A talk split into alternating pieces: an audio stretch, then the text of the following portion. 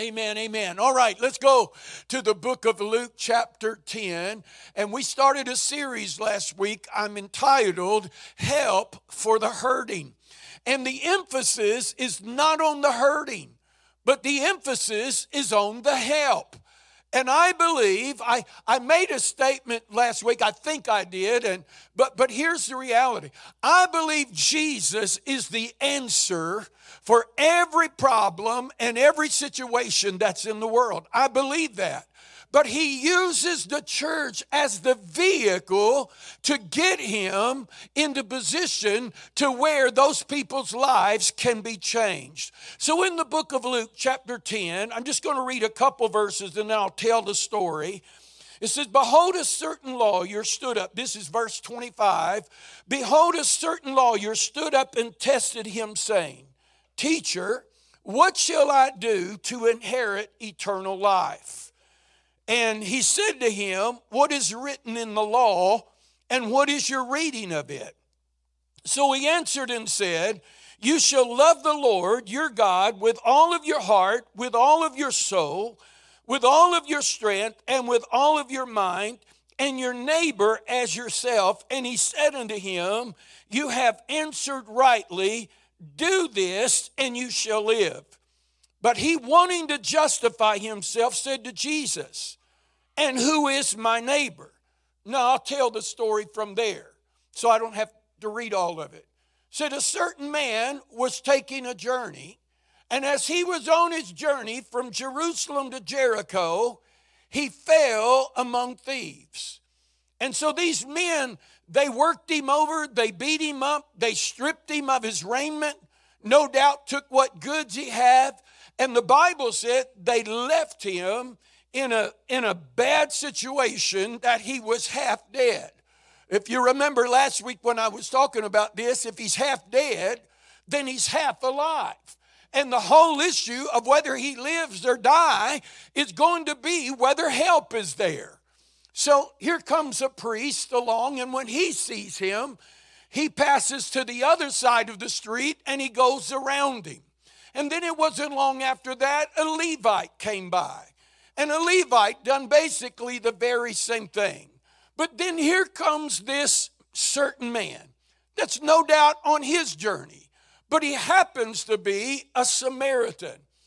And we understand that a Samaritan is basically, I'm going to call it a half breed, or, or they're a hybrid of a Jew. They have been intermingled with the, uh, with the Gentiles. And so here comes this man he doesn't he doesn't walk around, but he comes and immediately the Bible said, he binds up his wounds, he pours in oil and wine, lifts him up, sets him on his donkey, rides him to the nearest village, takes him to an inn and leaves him there and says, Can you please take care of him?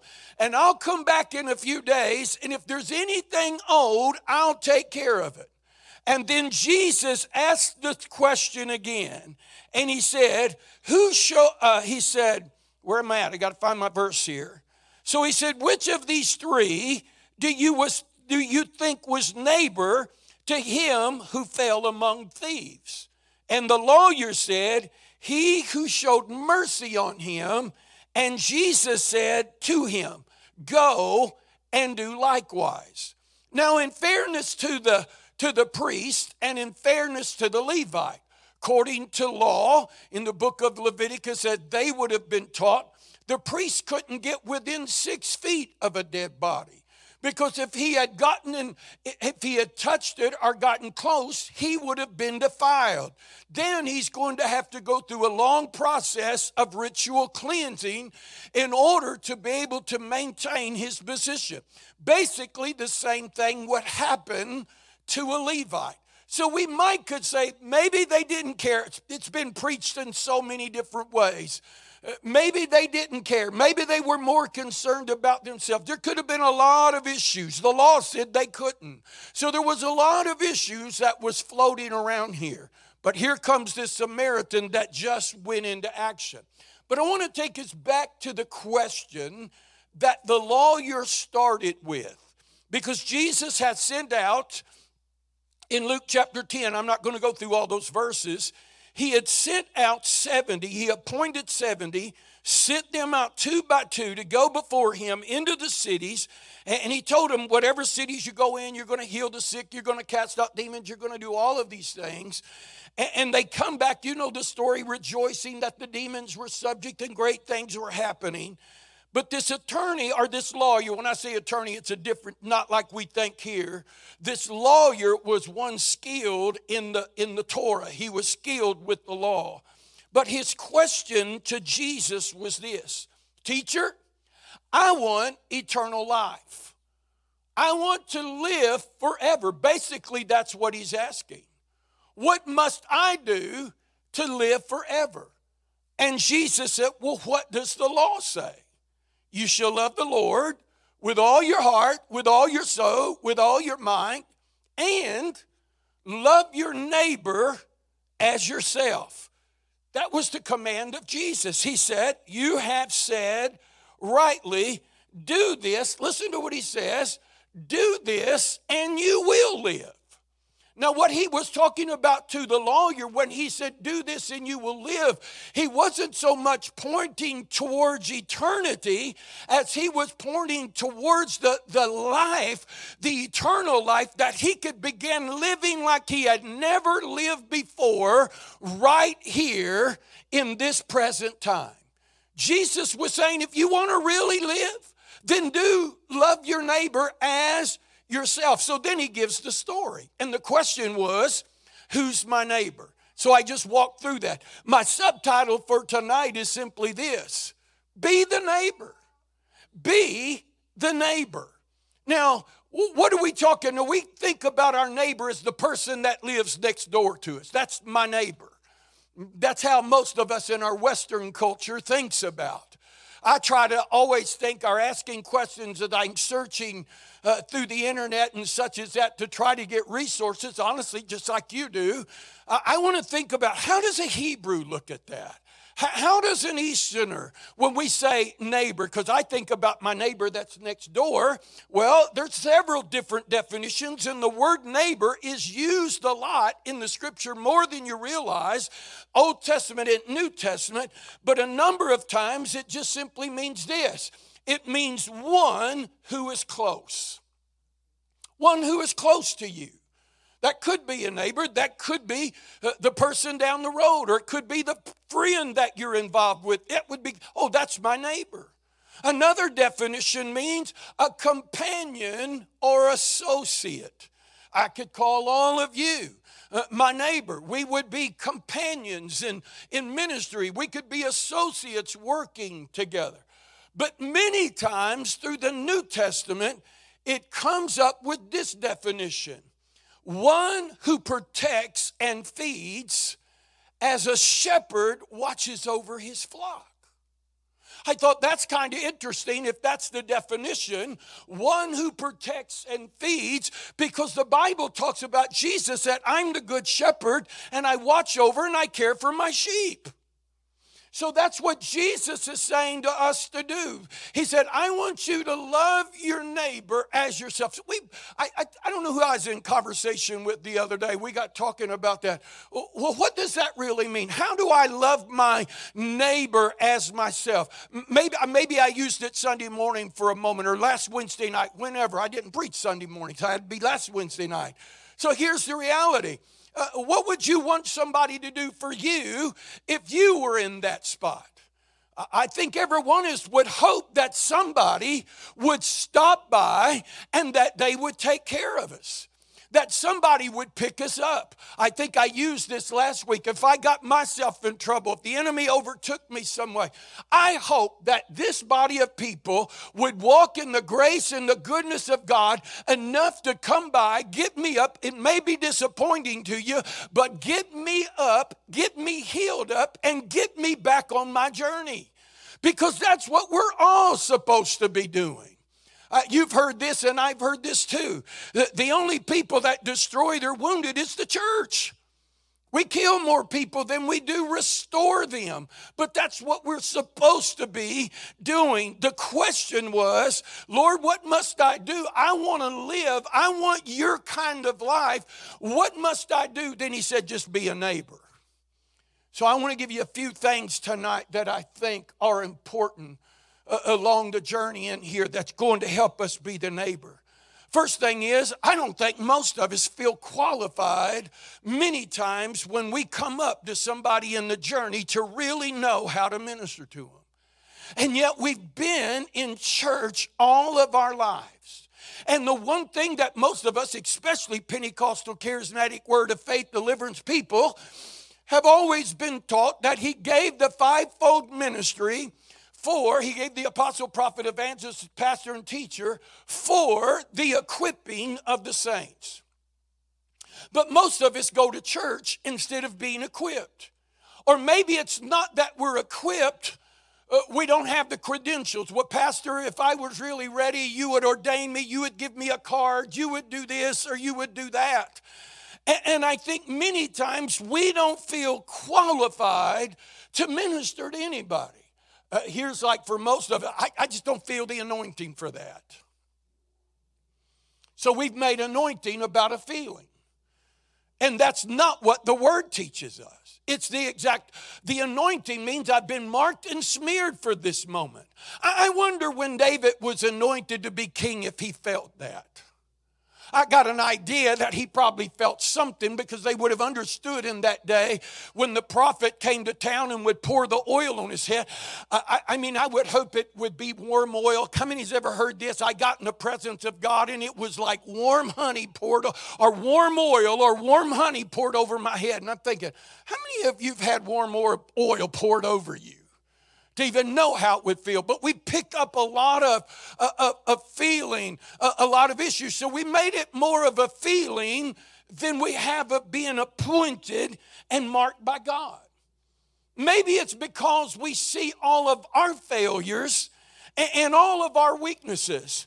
I think it was good. I think Miss Tiffany brought that out so well Sunday morning. She talked about that in some point of the service uh, in, in her message about most of us not feeling disqualified uh, because of things in our life, of our past, or whatever.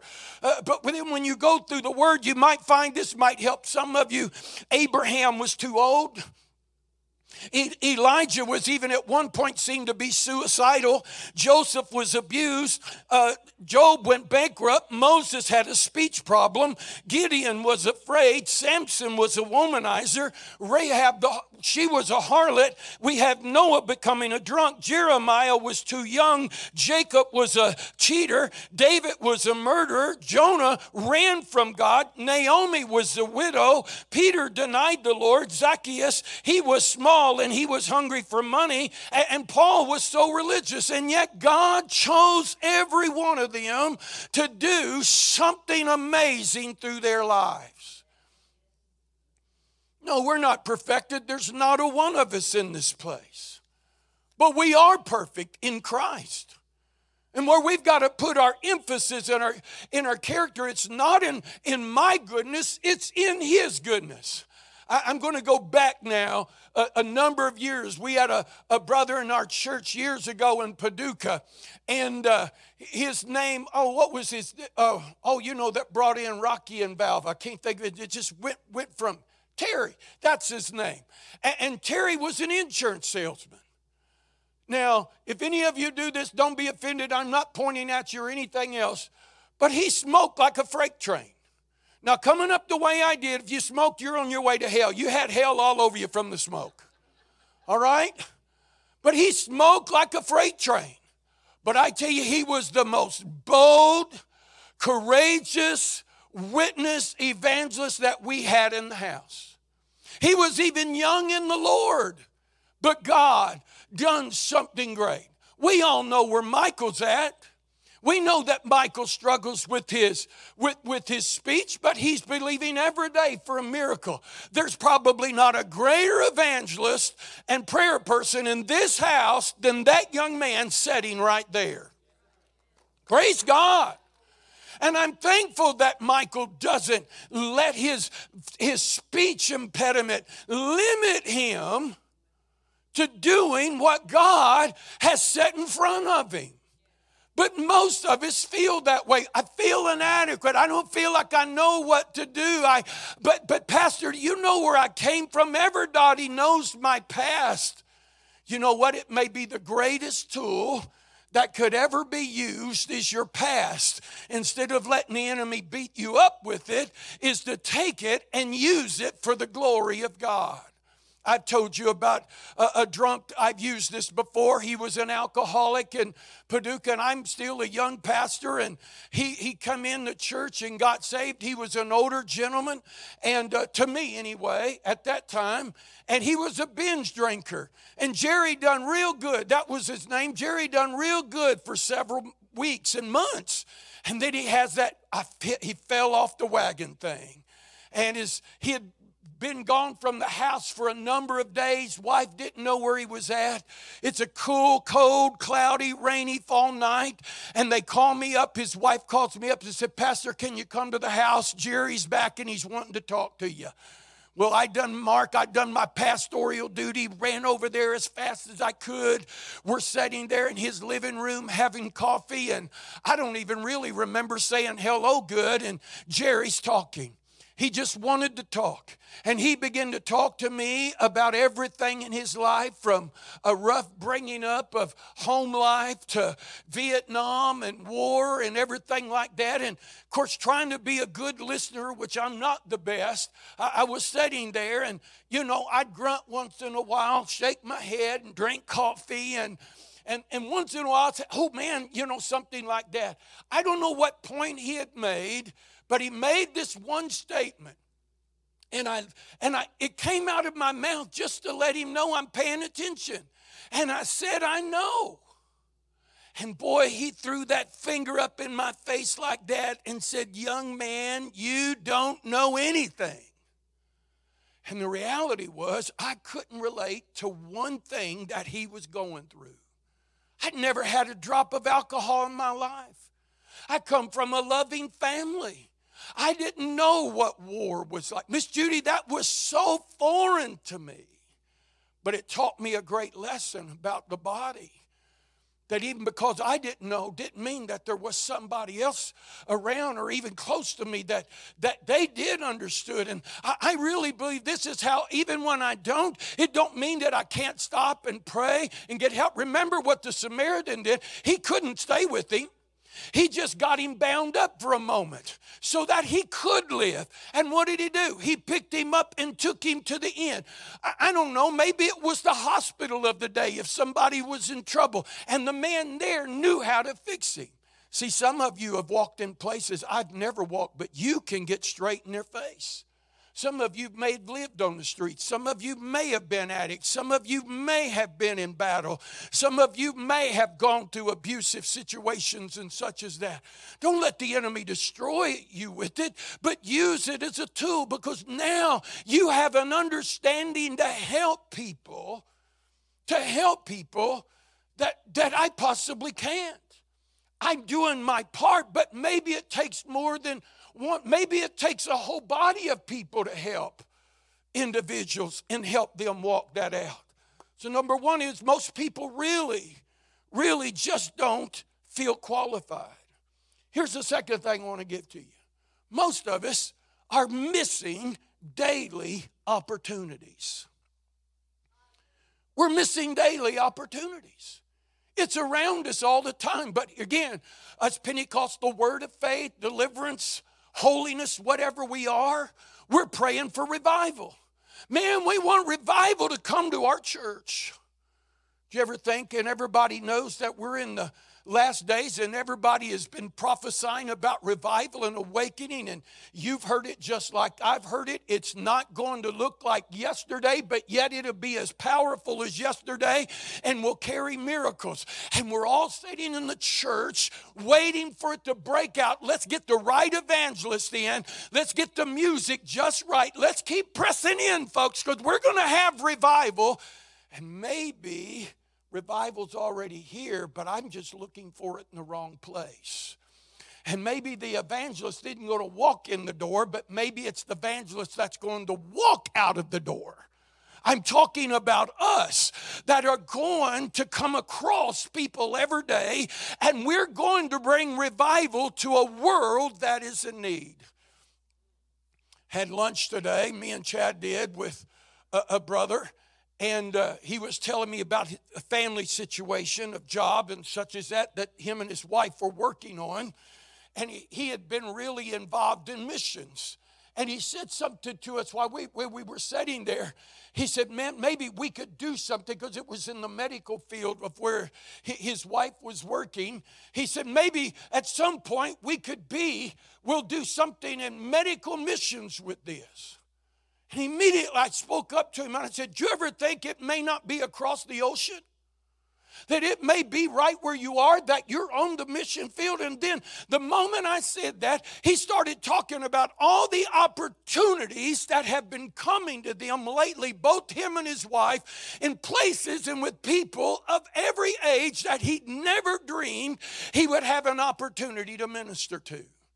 People that were in need, people that were struggling people that are on the verge of suicide, not just adults, but children, people that he's, families he's getting to minister to. Church, we need to refocus. We need to refocus our idea of, of, of how God is moving. Matter of fact, we need to stop looking for God to do it the way he's always done it and maybe realize he's going to do it in a new way in this hour. I, as we were sitting with my, with, uh, with Dave and Tiffany Sunday at lunch, me and Diane was, they're part of that small church over around Springfield called James River Assembly. I don't how many knows what I'm talking about. If you've ever gone to Branson, it's gigantic facility over there. I've been there. We've gone there for concert. But I'll be honest, I've never heard anything out of that church. Nothing on the radar around the world other than, you know, they've had some worship people come in and we went there for concert and we've, we've even stopped there to just check out the facility and our mouth, you know, fell open and, and all of this stuff to look into that. But you don't ever hear this until recently. They're in a move of God. They've had, Dave was telling me, I think in the last, how many, I, I want to make sure my story's right. Was it the last six months or so? They've had over 1,500, was that what he said? 1,500 documented miracles that have taken place in their church in the last six months. But here's the deal they haven't had a special guest in. And yet people are starting to come from all over the place because healing is breaking out in the place. And this is what they do. Dave said, he said, Pastor said, well, if you come to be healed this morning, just stand, stand up, stand in the aisle, and we'll have somebody pray for you. And, and nobody can get the credit, not even the pastor. Matter of fact, that's the story where the lady that didn't have toes was prayed for, and her toes grew out 30 minutes later. Uh, but there's no name to who prayed for them. Hello? And you know what they do? They do multiple services. They don't have church all day. And they're not pressing. Come on, folks, we got to have a move of God. They just enjoy Jesus, worship the Lord, and do with God in the time frame that they got to do it. But nobody hears that, right? Because we Pentecostals have been trained, we got to go after God with everything we have instead of believing that God is just moving. And so if I don't feel something, I don't. Well, I'm waiting on that anointing. Y'all have heard me use this so much. I hear preachers all the time, especially Pentecostals. They've been preaching already for 30 minutes, and all of a sudden they'll say something like this Oh, I feel my help coming. I'm thinking, why didn't you just start then? You've wasted a lot of my time. Or, or, we'll say something like, God can do more in five minutes than we can do in an hour or five hours. Then why are we trying to have church all day? I'm not trying to prove anything. I'm trying to get us to realize God is moving and opportunities are passing me up and they're around me every day. I just got to start looking for them. Who is it on your job? Remember, it's in the journey. Who's it on your job or your workplace this week that you're going to run into? There's been so many times there, even at the huddle house, believe it or not, just sitting there having coffee, talking to somebody. It may be the waitress. It might be somebody that came in and just sat down, that all of a sudden, and we've done this, that God will speak to our heart about them. Or maybe somebody overhearing our conversations and we walk out and he said, Will you pray? I mean, we've seen this happen over and over and over. Ministry isn't the issue. The issue is we are not paying attention to the ministry that is in front of us. Hello. It's out there, it's waiting upon us. I, I like what Miss Tiffany said the other day. You know, one day I'm going to do something great for God. One day I'm going to do something great. Well, what about today? Because one day may not ever come. I love what she talked about the other day. God doesn't waste a season. He's not wasting a season. He's moving right now. He, he's moving right where you are. I, I don't understand always the season that I'm in, but if I'm not careful, I'll put myself on the shelf. It's not God that put me there. I put myself on the shelf because I'm not doing what I did five years ago. Here's another area I think that we get in trouble because, again, I, I was sharing this with the minister today. We're all inaccessible, accessible to every ministry just about in the world in our hand. How many of be honest with me? How many of you are listening to other ministries? Get honest with me. You're viewing regularly other ministries. I'm thankful for that, but I tell you, it can mess with us and can sometimes even hurt you. Not because they're doing anything wrong, but you'll try to operate in somebody else's anointing instead of operating in the anointing of where God has you. And you've got to be wise enough to discern that. Oh, I think we ought to do like Benny does, or I think we ought to do like Rod does, I think we ought to do like this one does. Well, wait a minute. What if God didn't anoint us that way?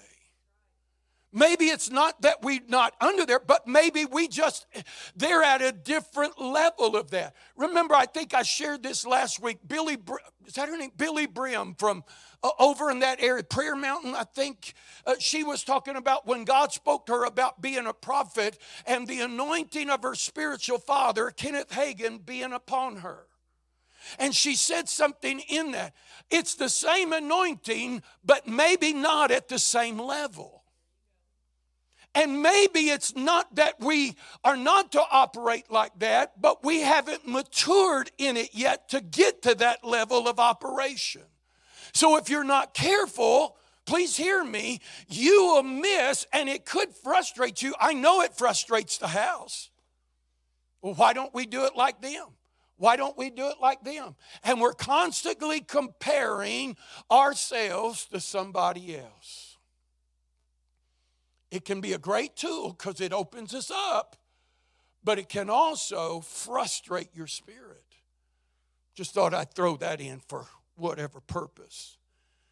Well, Pastor, I think that's what we ought to be doing. Well, maybe you got to ask yourself, am I in the right spot? As much as I don't want to see anybody leave, maybe you ought to. If that's what frustrates you, if you can't, because either you'll be a blessing or you'll become a frustration. Okay, that's enough of that. Let's go to three. Are you okay? Here's number three you're anointed for this time. You're anointed for this. This is our time. Luke chapter 4, Jesus said, The Spirit of the Lord is upon me because he has anointed me to preach the gospel to the poor. He has sent me for the recovery of sight to the blind. He has sent me to heal the brokenhearted. He has sent me to set the captive free. He has sent me to proclaim uh, the, uh, the day of uh, the acceptable year of the Lord. Now, if that anointing is on Jesus and we're the body of Christ, then may I tell you that same anointing is resting upon us. And if you and I are spirit filled believers, the Bible said if the same spirit that raised Christ from the dead dwells in us, it will also quicken our mortal body. We're anointed for this moment of time. This is our time. We're, we're anointed to bring hope. Man, church, I still believe, listen, we've got to bring hope to a world. They're already messed up. And you and I telling them how ugly and bad they are isn't helping one bit. Now, there is a moment we got to speak truth. But if we're moving like Jesus, do you know, ever notice that Jesus healed a lot of people that weren't born again yet? He didn't ask him, Do you want to go to heaven with me? He didn't ask that question. He just went and healed him. He became a friend to sinners. Everybody knew that Zacchaeus was a cheat, a tax collector that was a cheat. So what did Jesus say? Hey, uh, can I have lunch with you? I'd like to be in on that conversation. I don't know that he went in Zacchaeus' house, sat at lunch with him, and said, Hey, dude, I, I don't want to do this publicly, but I'm going to tell you, you are messed up and you're doing things wrong. I don't know that he did that. But he did show us something that if we're going to win the world, we got to learn how to do community and not push them away, but draw them to us and love them possibly where they are. I know it's hard. It's a very, how do you do that when you don't have anything in common with some of those folks? How do you do that when they're living? What about the transvestite? What about the transgender person? What about all this stuff that we all abhor and abhor in the face of God? But it's like one individual said, they don't believe that we can love the individual and separate the sin. And sometimes that's what you and I have to do is love the individual enough that they're convicted by the love of Jesus that's in our hearts. But you're anointed for this moment. Look at your neighbor and say, You're anointed for this time. Oh, I believe that with all my heart. We are, and it's not about a feeling, it's just about somebody springing into action. I, I think we need to really, I'm going to say that again. It's not about a feeling, but it's about me springing into action. You know, Jesus tells us to become like little children. I don't think our children operate like we do. I know Maverick doesn't. Maverick doesn't ask me, Papa, is your phone charged? He never asked that question. He just crawls up, and I know what he wants. He'll come over to the couch. He's wanting Papa to sit down. And I know what it, he'll look at me and smile real big, and he's waiting for me to. And when I do, he lights up. And his favorite show on here is Blippi. And Blippi dances when he comes, and he starts sitting on the couch doing this.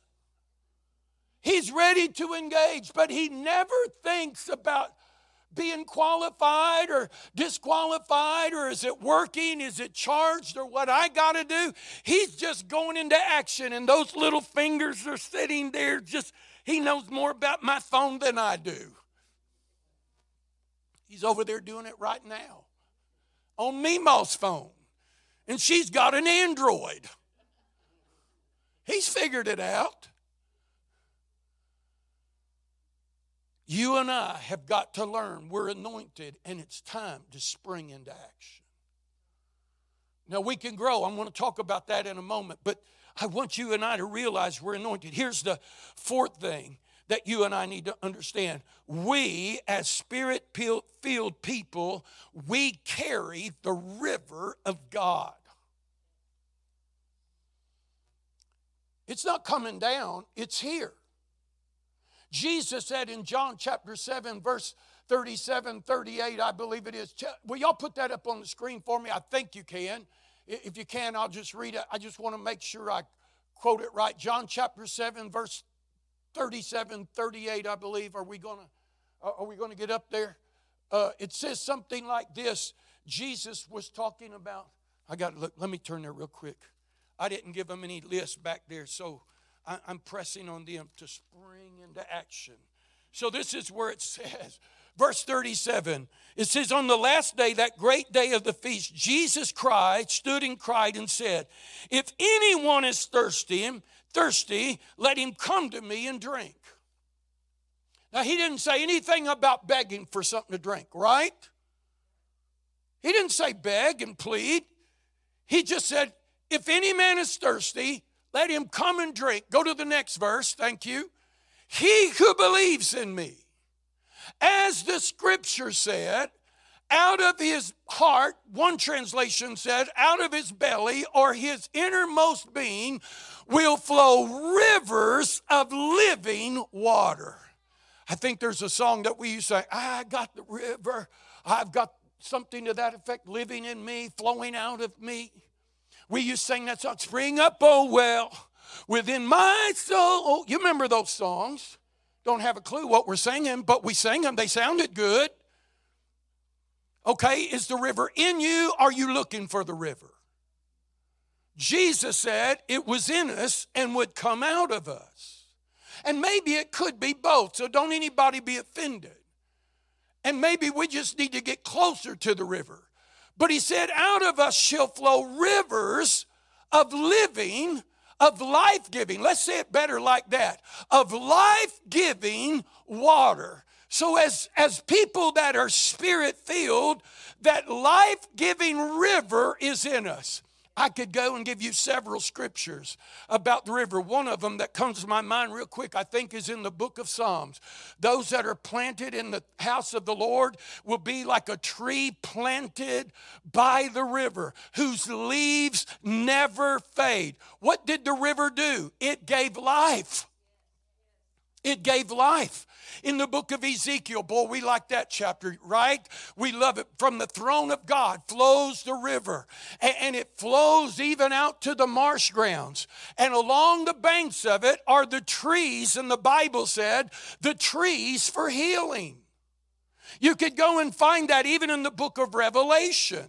And Jesus tells us that we carry that life giving water. Question is, what are we letting come out of us? It carries the life of God to change, to heal, to save, to deliver. Let me give you the fifth thing because my time is pressing. Something all of us need to understand God desires for His people to be whole. Everybody, not just people that believe, but everybody that's whole. I'm telling you, people are messed up in this present time. They're messed up. They're sick. They're sick physically, they're sick spiritually, they're sick emotionally, they're sick relationally, they're sick financially. And I believe it is the will of God that every person, every person be made whole whether they're of faith or whether they're not, it's still the will of God. You and I have to believe that. I don't like some of the stuff that I see going on in the world any more than anybody else. But I got to realize they are bound by demon spirits. And this is becoming more and more prevalent than it ever has before. And we need to be able to discern the difference of the two. How could that happen? How could that person think that way? How could they be? And see, here's our quick answer you just ought to get over it. And you just ought to go look in the mirror. And you ought to do this. I've said those things. But not realizing if they did go look in the mirror, they're still going to be deceived because they're messed up in their mind. That spirit has put such a grip on them. But you know what? We carry that life giving water. So here's the deal everywhere you go, that river is going with you. It's going to the job. It's going to the market. We just don't live in that arena. Holy Ghost, Spirit filled people, we live in the auditorium. I'm telling you, we do. We live in the auditorium, and 99% when we walk out of here, I can't wait to get back to the auditorium so that I can get back in the river again. So, evidently, I must left the water here instead of being a carrier of water to those that are in need. My son and daughter, Jared and Bailey, live out at Gordonville. A few weeks ago, he messaged me about this time of evening, sent me a picture. The house down the road was on fire. It's the flames. Smoke was out everywhere. And the fire department had already arrived. But they don't have fire hydrants in the neighborhood. So what did they have to do? They had to bring a pumper or they had to bring tankers in. They brought them from Cape, they brought them from Jackson. They came in. There was a lake across the road that they had to pump it out of, put it in the truck, drive it down the road to, to get the fire out. Not everybody's living near the fire hydrant or living near the river, but you've got the river in you walk out with it. And it's the will of God that we use that river, not so that I could say, man, that was the greatest service I've ever been in. He filled us up so I could go pour out. And I could pour into somebody. And I got to leave the results to God, not to what I felt or what I see. Well, I prayed and nothing happened. How do you know it didn't happen? How do you know it didn't happen? I sat and listened to the prophets the other night from Nashville. Every one of them said, that's prophesied, said, don't think God's missed it. Just because you didn't see it doesn't mean that God's not working. Boy, I hear that. That's wonderful. But what about us in everyday life and situations when I God said, if I lay hands on the sick, what did he say would happen? They'll recover. Well, I didn't see anything happen, so God must not have worked. But I got to come to that point to say, I've just been obedient to God and I'm going to leave the rest of it up to the Lord. That He's going to do what He said He would do.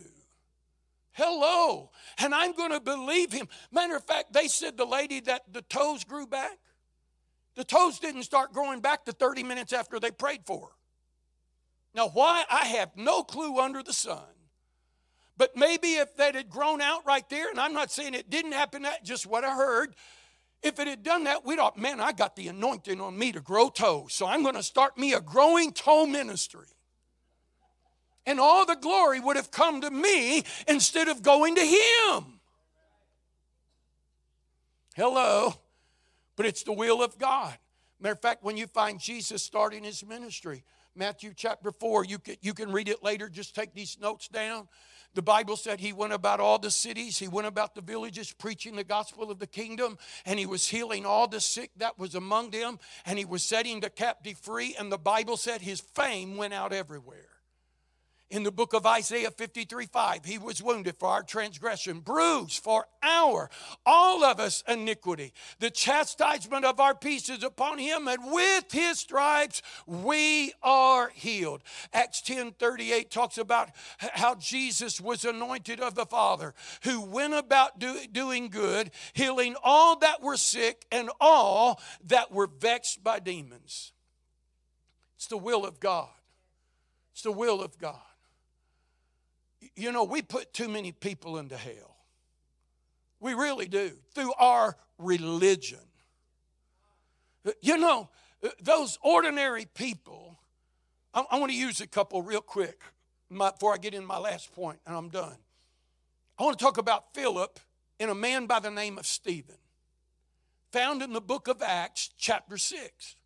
The church is growing, the church is moving, and the, the, there was some needs among the church. The widows were not being taken care of properly. And I guess there was complaint saying, hey, you apostles ought to be taking care of her. And so some of the apostles said, well, wait a minute. It's not good for us to leave what we're doing. We're leading the church. This is our responsibility. But I believe there's some people here that could do it. So the Bible said they chose out I think there were seven, chose out seven men, and this is what the word says in Acts chapter 6 that were full of faith, full of faith, and full of the Holy Ghost, Acts chapter 6. Next week, Miss, what's your name here? Miss Adrian's going to be speaking. She'll really preach good to you. I know she will. But it said they were full of the Holy Spirit. They were of good men of good reputation, and they had wisdom. Whom notice what the word said they were appointed over this business. So the first one it makes mention of is Philip. So Philip is just full of faith and he's full of the Holy Ghost.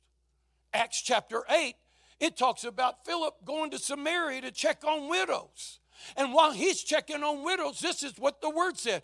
He does all of these miracles until the whole city of Samaria is turned upside down and filled with joy because of this guy. Wait a minute. Wait a minute. It wasn't a TV preacher, wasn't a TV prophet or apostle, wasn't somebody, it was just Philip a simple guy that just loved God. He was full of, I believe that's when he said he was full of faith. I believe he just come, he was a simple guy that just believed there was nothing impossible for Jesus. And he just went out doing, taking care of widows. But then there's Stephen.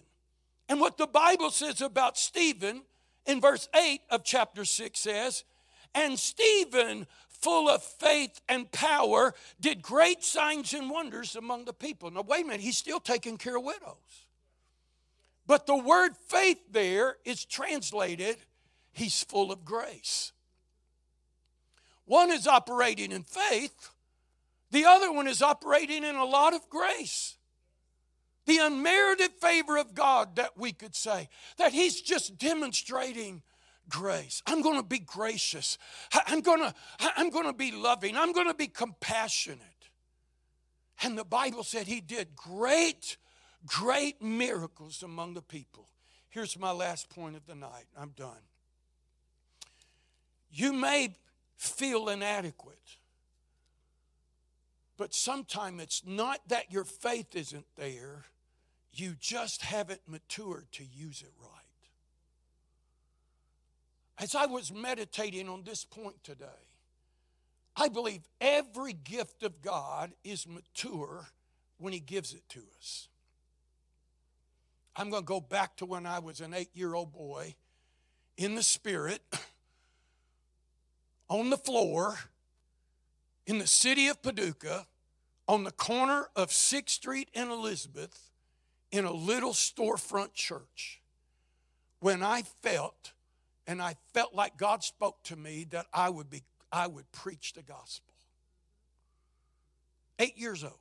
I knew that. I believe to this day when God spoke to me, he spoke to me as mature as God could speak. But my immaturity could only understand preach. But I believe in that word preach he saw me in the year 2023 on May, whatever today is. Yeah, thank you, Michael. He saw me standing before you teaching this class. Or he saw me in front of a TV camera preaching to the world, or maybe just on our cameras preaching over the internet, or he saw me in the nation of Trinidad or England or Africa, the places I've gotten to go and, and still want to go. He spoke to me back there, but my immaturity wouldn't carry it. And may I say to you, it's possible, this is Pastor Zack, all right? That it's not that your faith isn't mature but you're not mature enough to handle that measure of faith. And so, what happens as you exercise yourself at where you are? Because we go from what? Faith to faith, and we go from glory to glory. That you grow into that. Because again, it's mature in the Lord. And the more that you exercise it, here's the key. I really believe this with all my heart. You want to grow in God, you want to grow in the Word, you want to have more understanding, give away what you know. It's the principle of the kingdom of sowing and reaping. Why don't I get revelation like that? You don't give away what you know. There's a difference in knowledge and revelation. You can read and know the Bible, doesn't mean you have revelation. But the more that you will get, well, Pastor, it's just not on your level or on my level or that level. Don't matter. Give away what you know. And the more of it that you give away, I really believe the more, the more you use it, the more God will release greater measures or, or maybe take you into a greater place that you've never thought that He could use you. I believe it'll be the place that signs and wonders become even more because we're stepping out and it's not about us any longer, but it's all about Him. So we're all called. And Jesus said to the man that asked him, I want eternal life. I want your kind of life. Jesus said, What does the law say? Love me with all your heart, soul, mind, and strength, and love your neighbor as yourself. Now I'm challenging you, let's be neighbor. Let's go in our journey and be the neighbor. It might be tonight. It might be tomorrow. And it don't have to be every day. It could be. But just be in the journey and start living sensitive. God, is there somebody today? I believe even if you would open up your heart to even start that day, most of us don't start that way. I just got to go to work. But I believe you and I are really the revival. I personally believe this. I don't think, this is Zack, I don't think it's going to be like we've seen it in past. Uh, there may be meetings, but I really don't believe. I'm not looking for that, I'll be honest. I'm almost, I don't even hardly go to a meeting anymore, but I do because I believe it's different, Miss Judy. And I believe he's breaking me a little bit loose from that because I could be in church every night. But I believe it's about the life that we live, that we are the carriers of revival. Don't misunderstand. He may use other people in meetings every night. And I'll probably run to those meetings just to say, I'm with you. And I'm not saying that we won't ever do it here. But right now, this is what I really believe God is saying. You are the carrier of revival. Come on and stand with me. Thank you, Jesus. Lord, I ask you tonight, as I have submitted unto this people what you put in my spirit to release to them and to give to them, I pray tonight, God, that you would grant to each of us in this place the spirit of wisdom and revelation and the knowledge of you. And I pray that the eyes of our understanding will be open, that we will know the hope of your calling and what are the riches of your glory, of your inheritance that is in us. God, that we might know that we might know and we might fulfill, God, that purpose of which you have called us to for such a time as this. God, I thank you that a fresh awakening and a fresh move of your spirit and a greater understanding of the river being in us is flowing. It is not dammed up. And if it is, I've dammed it up. So tonight, I break anything loose that keeps the river in me dammed up so that it will flow Oh, hallelujah. God, that it will flow out of us everywhere we go. That God, we change atmospheres, we change situations. God, people's lives are being changed because of us. God, people just get close to us because they sense the river of God in us, oh God. And they are thirsty and they're hungry. I thank you that this is the hour of signs, wonders, and miracles. That's what you've designed each of us for. As Isaiah said in Isaiah 8 18, me and this people are for signs and wonders in Israel. I declare tonight that this people is set for such a time as this. It don't matter how old, how young, how this or how that. God, those that yield themselves to you and will allow that river to flow flow. God, you got a way. If they're messed up, if they're not doing it right, you'll straighten it out. God, you're big enough and capable enough. So, God, I release it in this people tonight. Ha, shate de bokoya. Come on and lift your hands to the Lord. Don't just walk out of this place tonight. God, I stir up that river. I stir up that river in this people. I break loose the dam that has held the river back in the name of Jesus. Woo! Oh, Jesus, I stir it tonight. Some of you feel like the river has gotten stagnant, maybe a little messy, but here's the deal.